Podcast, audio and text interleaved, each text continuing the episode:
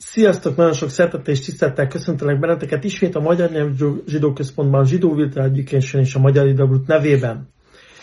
A mai tanítást szeretném felajánlani elsősorban édesanyám Jorcájtjára, halálozási évfordulójára, az örökkévaló adjon neki Menuchát Olamim Begán Eden, adjon neki örök nyugodalmat a mennyországban, és legyen Aliat Neshama, a lelke emelkedjen és hogyha valakinek van lehetősége rá, hogy elmondjon egy Zsoltát az ő lelke emelkedésért, akkor az külön hálásan köszönöm. Lávdél megkülönböztetve természetesen a betegen gyógyulása is imádkozunk, és őértük is minél többször mondjatok, ha van lehetőségetek Zsoltárokat, Hájabat Cil Cilbat Hájele, Binyamin Zeyebben Perle, Hadaszabat Braha, Yosef ben Dvora, Abraham ben Esther, Hanna Batalia, David ben Lena, Floret bat Rivka, Yehuda ben Rivka, David Jakob ben Yael Varda, Chava bat Miriam, Aaron ben Miriam, Israel ben Hala, és Chava bat Szara, Rufáslomá, Rufát a Guf, Rufát a Nefes, Behol, Sárhol, Israel. Tehát a készfogás az egy nagyon rövid aktus, egy másfél másodpercet tart, amíg az emberek kezet fognak, mégis nagyon sokat lehet tanulni az emberről, aki kezet fog. Ha például valaki nagyon puhányan, úgyhogy nem zárja a másiknak a kezét, ez azt jelenti, hogy nincsenek érzelmei, fásult az ember, és soha nem szokott egy könnyet sem ereszteni a másik, egy másik emberért, vagy bármilyen másokból kifolyólag, és nem is szeretne kezet fogni, hanem csak is illendőségből teszi. Van a másik, az ellenkező, amikor valaki úgy fog kezet, hogy majdnem szétvágja a másiknak a kezét nagyon erősen. Őróla azt lehet mondani, hogy egy elég agresszív emberről van szó, aki kemény, harcos, és sokszor nem veszi figyelemben a másik embert, a másik embernek a véleményét.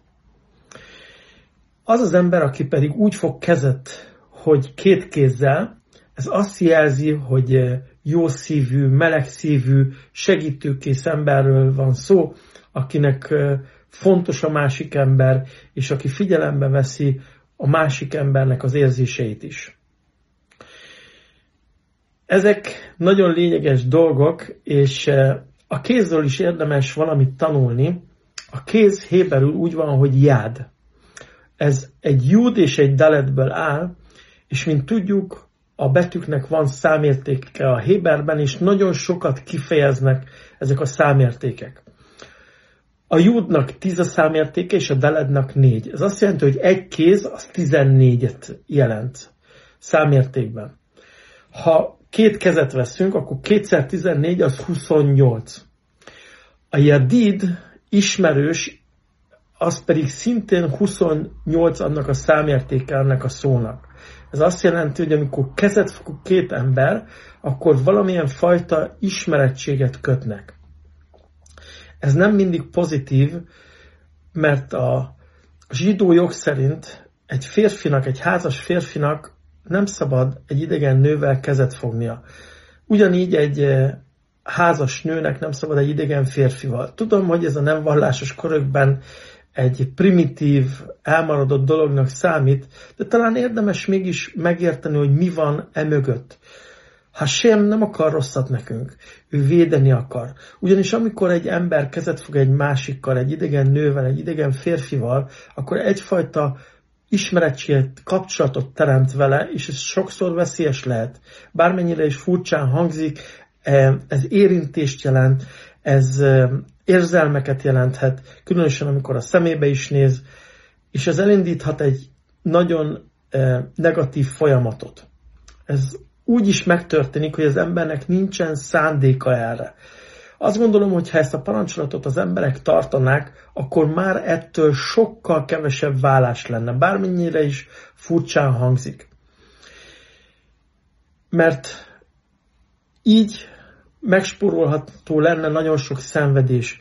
Mert egy ilyen esetben, amikor ö, olyan kapcsolatot létesítenek, amit nem lenne jó egy férfi és egy nő között, akkor ezzel két családot is nagyon könnyen tönkre tehetnek, és ez nagyon nagy kár lenne. ez, az, ez a készfogás, egyfajta készfogás, ez idegen emberrel úgy is megtörténhet, hogy nem tudja azt, hogy ő lenne a lendő főneke. És hogyha egy meleg készfogás volt, akkor tulajdonképpen a főnöke a tudat már eldöntötte, hogy őt akarja majd felvenni, mert korruptálta az ő készfogásával. Tehát ezért is nagyon fontos, hogy az ember megfelelően fogjon kezet egy másik emberrel, mert soha nem tudhatja azt, hogy mi, mi, ennek, mi lesz ennek utána a jelentősége.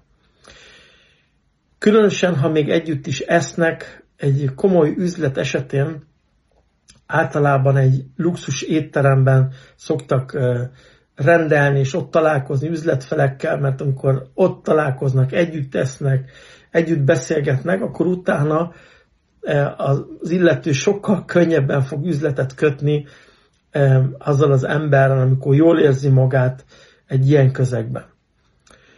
A készfogás azt is jelenti, hogy ketten együtt erősebbek vagyunk, mint külön. Ez az egységnek is a fogalma. Sajnos Izrael népében manapság elég sok probléma van ezen a területen. Vannak most már október 7-e után jó jelek is, de van még nagyon sok probléma ezen a területen. A nagy szerencsénk az, hogy az araboknál sincsen egység, ezt viszont a Hashem kegyelmének köszönhetjük, ugyanis ő szokott közöttük mindig vitát eh, generálni, ugyanis, hogyha közöttük egység lenne, ha az 1,8 milliárd ember csak úgy gyalog elindulna Izrael országa felé, semmilyen technológia, semmilyen katonaság nem tudná felvenni a versenyt velük. De az a szerencsénk, hogy, hogy ők jobban utálják egymást, mint bennünket, amit a sem generál számukra. Van úgy, hogy az ember, amikor távozik valaki, akkor az elköszönés úgy történik, hogy a kezével a tenyerét így ki és becsukja, és így, így integet.